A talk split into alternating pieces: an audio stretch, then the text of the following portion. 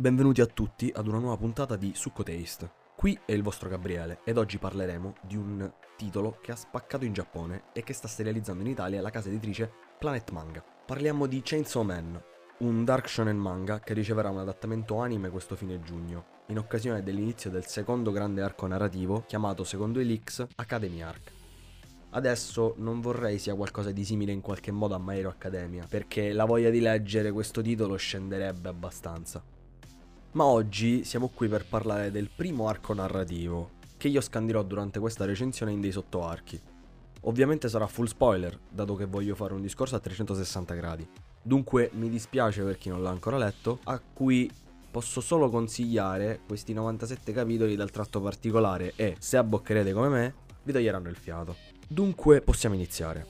La storia ci presenta un inizio abbastanza burrascoso, in un universo dove i diavoli, le rappresentazioni fisiche delle paure dell'uomo, se vogliamo dargli una svolta filosofica, vanno in giro uccidendo le persone e, se vengono catturati, di solito stringono dei patti con gli umani per prestare loro una fetta del loro potere, solitamente in cambio di una parte del corpo. Il nome del nostro protagonista è Denji, un ragazzo che fa il cacciatore di diavoli per conto della Yakuza, per sanare il debito contratto da suo padre con l'aiuto del suo fedele cagnolino con una motosega che gli spunta dalla testa, il mitico ed insuperabile Pocita. Il tutto vivendo una vita davvero misera, riuscendo a mangiare praticamente una fetta di pane azimo al giorno con quei pochi yen che gli rimangono dopo ogni lavoro. Le cose però fanno crack quando durante uno dei suoi lavori, che in realtà era più una trappola della Yakuza per liberarsi di lui, Denji perde la vita contro il demone zombie che tramuta tutti gli umani che tocca in zombie. Qui entra in gioco il piccolo Pocita, che in una delle scene più belle che io abbia mai visto, nella mia breve vita, diventa letteralmente il cuore di Denji, l'unico che gli aveva dato affetto nella sua vita, per salvarlo dalla morte e rendendo quest'ultimo un'entità sconosciuta al mondo fino a quel momento. Dopo il suo risveglio, sminuzza agevolmente gli zombie che continuano ad attaccarlo ed elimina il diavolo zombie. E, mentre sta per crollare esausto a terra, vede per la prima volta il primo personaggio importantissimo della serie, Makima, una delle alte sfere del Dipartimento di Pubblica Sicurezza che si occupa della caccia dei diavoli.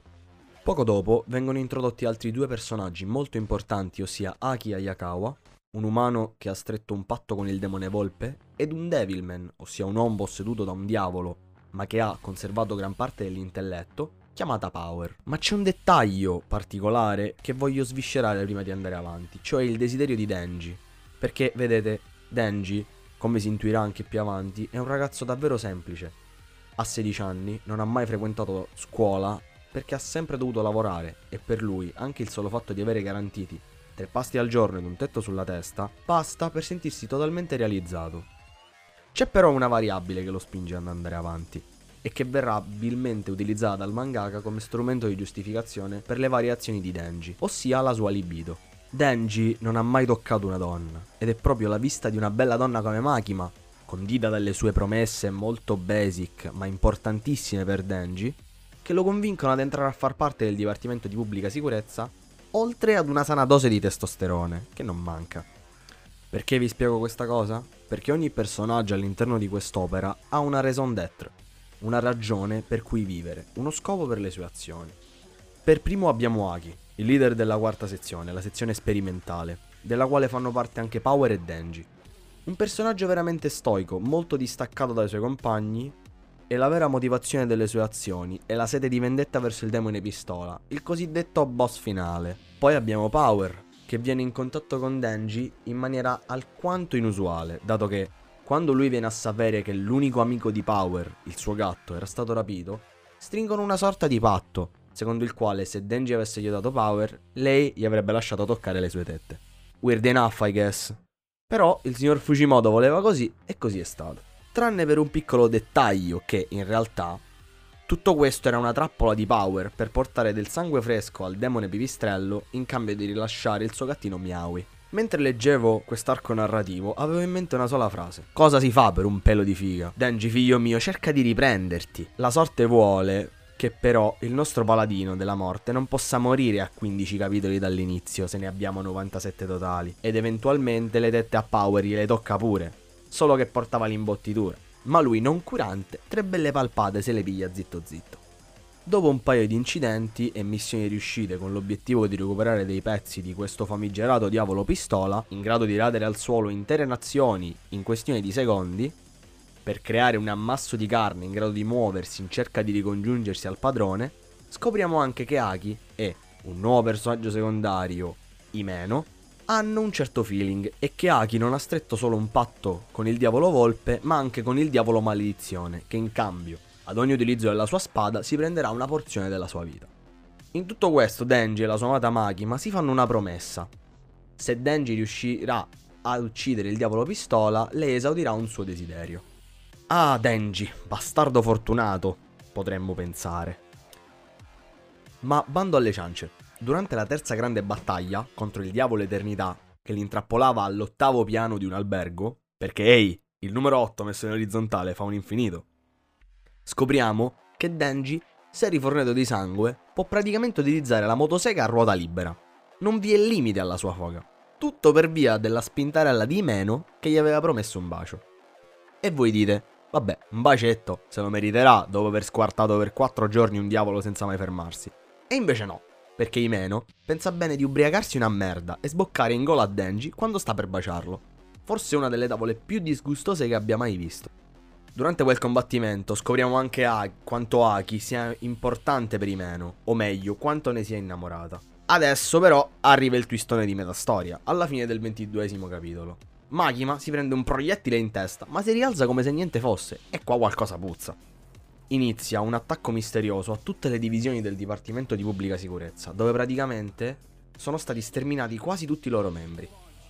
Nel frattempo, il gruppo formato da Denji, Power, Imeno e Aki viene approcciato dall'uomo Katana, il figlio del gangster Yakuza che teneva sotto scacco Denji prima di essere salvato da Makima.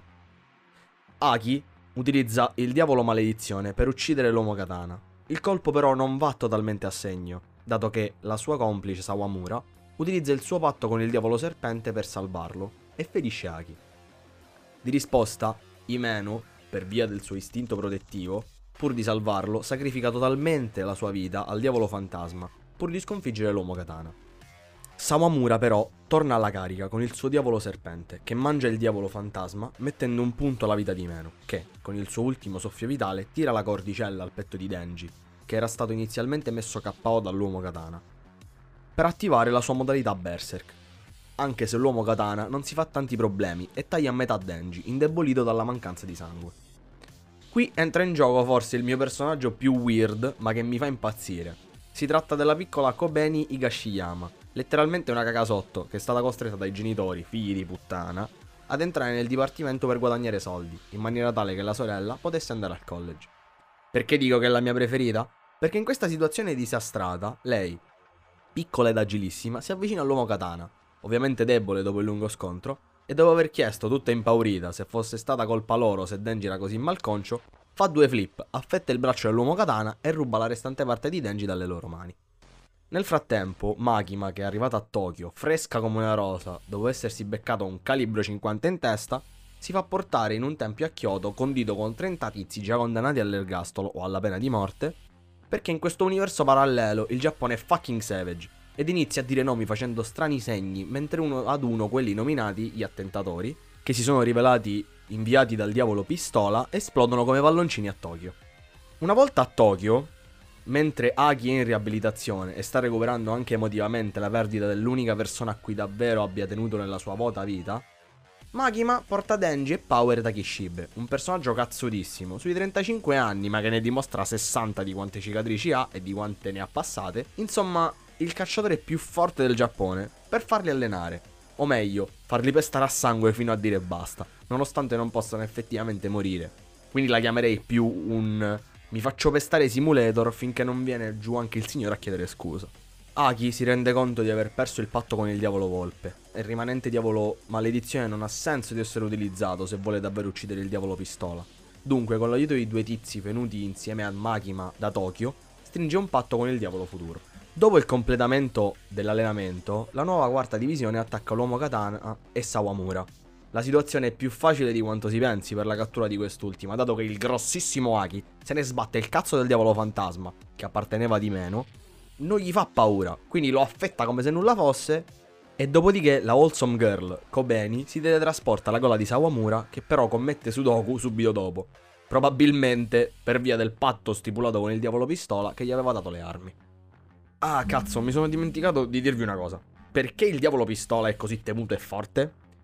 Perché in questo universo alternativo le armi sono quasi bandite, controllate strettamente dai governi, quindi chi ne ha una praticamente fa cagare addosso tutti gli altri. Ed indovinate chi sputa armi dal culo? Esatto, il diavolo pistola. Fine spiegazione. Ed eccoci qui.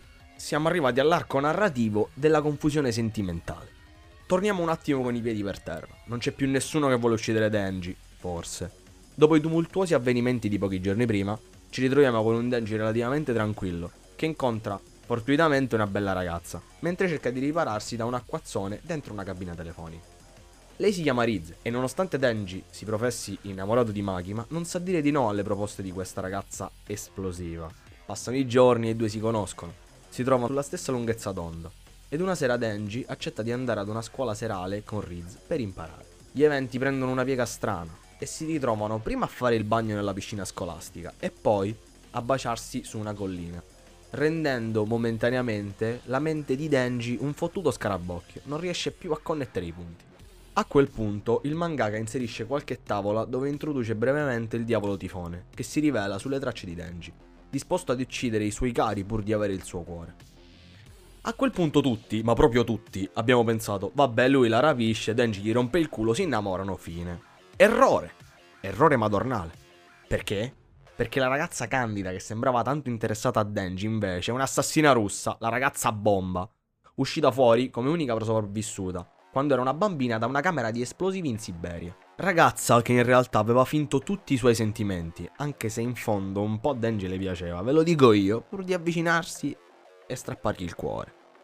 Unlucky Riz, perché nonostante sia lei con quelle leccapiedi del tifone per creare una scena degna di Sharknado, Denji fa finta di niente, pulla la cordicella e fa brum brum, ma rivelandosi comunque con un minimo di intelletto e spinto da una sana dose di testosterone, pensando sia uno spreco uccidere una bella ragazza, la lascia andare. Insomma, un arco narrativo in cui tutti abbiamo sperato che Denji cuccasse oppure avesse il suo momento dolce, ma che in realtà ci ha dato solo una bella tavola dove si baciano e moltissime in cui esplode tantissima roba. Mm, avete presente la roba di Sharknado? Beh, c'era giusto un po' di gente che stava guardando e quindi diciamo che adesso tutto il mondo sa dell'esistenza di Chainsaw Man. Ciò vuol dire che tutte le nazioni sguinzagliano degli assassini fortissimi per ucciderlo o sequestrarlo. Ecco, in questo arco narrativo fanno tantissima botte e vengono introdotti dei diavoli fortissimi come il primo cacciatore Quang Si oppure il diavolo burattino, il quale vero obiettivo è quello di pullappare Magima, perché a quanto pare è leggermente più forte di quanto si sappia attualmente. Ci si ritrova con un tizio, Tolka, che addirittura si sacrifica per completare il patto con il diavolo oscurità, altro personaggio raccapricciante. E tutti coloro che hanno stretto un patto con un diavolo, o, o diavoli essi stessi, sono stati teletrasportati all'inferno. Tutti cercano di combattere, ma la maggior parte di loro nel tentativo perde le braccia nel momento di suprema disperazione viene evocata come una carta trappola Magima, che cioppa sto diavolo super forte come un coltello nel burro e si ritorna nella dimensione umana. Tutto tranquillo.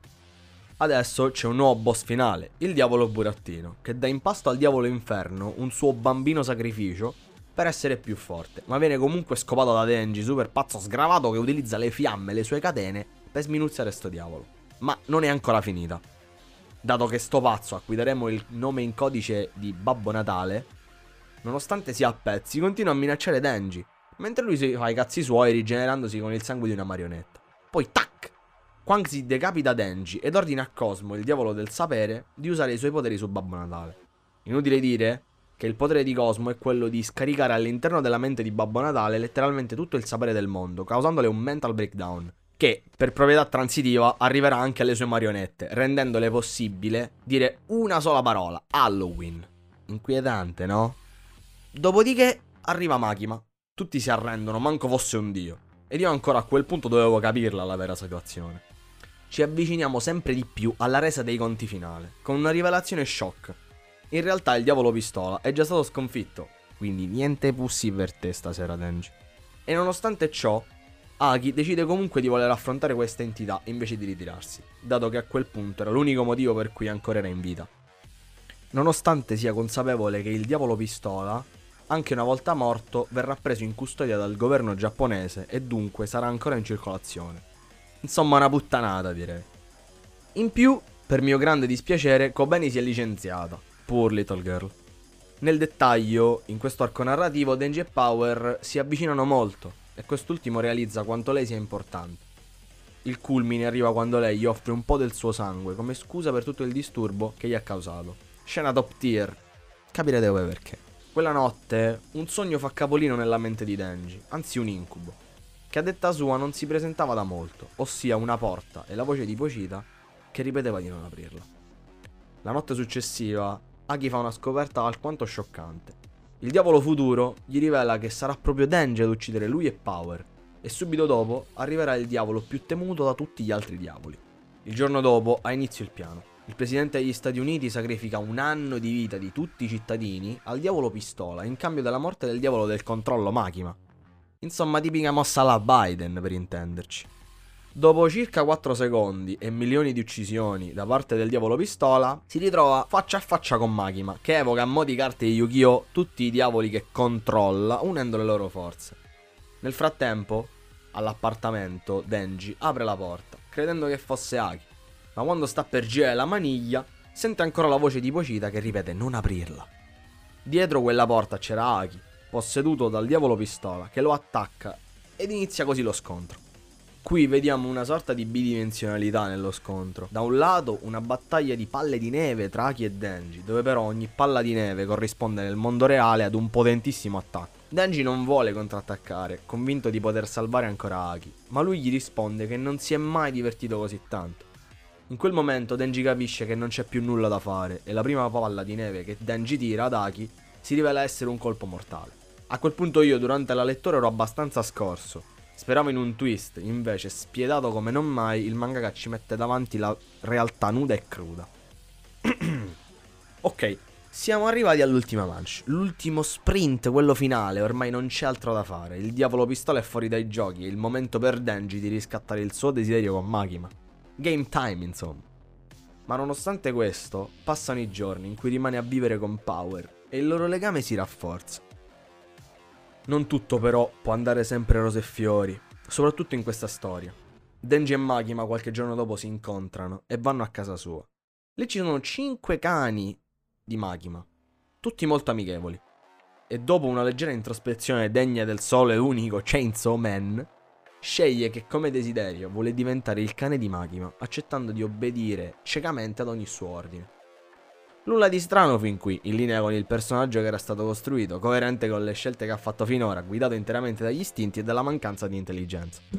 Se non fosse che il giorno dopo sarebbe stato il suo compleanno, quella dolcissima e schizzatissima di Power gli aveva fatto una torta, ma lui comunque decide di aprire la porta e farla ammazzare da Maghi, ma stupida stronza troia maledetta ti odio. E qui si raggiunge un livello di immersione nella lettura che romanzi spostatevi please, non capivo proprio più cosa stessi provando emotivamente mentre lo leggevo. Non sapevo più per chi di fare, cosa sperare che accadesse e il nulla più totale. Di lì a poco scopriamo che è stata creata una anti-Magima Squad per distruggere il diavolo del controllo. Praticamente una Royal Rumble di tutti i nemici fortissimi che abbiamo già incontrato contro Magima e il suo cagnolino Denji. Che però si è rivelato essere il vero Chainsaw Man, cioè solo il diavolo più forte di tutti, in grado di cancellare completamente il diavolo che ha ucciso dall'esistenza e dalla memoria, invece di spedirlo all'inferno per poter continuare il ciclo di vita perpetuo. Ed ha anche tre motoseghe ed è super cazzuto. E che in realtà era Pocita, pensa un po'. Personaggio bello fresco. Inutile dirvelo, tante di quelle botte da orbi che neanche ve lo potete immaginare, esplosioni, teste che saltano, proprio un tripudio di bellezza, che quando sarà animata farà venire il duello pure agli ultra ottantenni.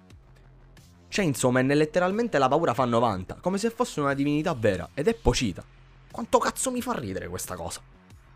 Il tutto condito con sto siparietto in cui Pochita esaudisse i desideri di Denji, usando come mezzo niente papo di meno che la Wholesome Kobeni, alla quale nel mentre si scioglie il cervello dallo stress, ma diventa fortissima a quell'arcade di ballo giapponese di cui mi ripesa il culo cercare il nome.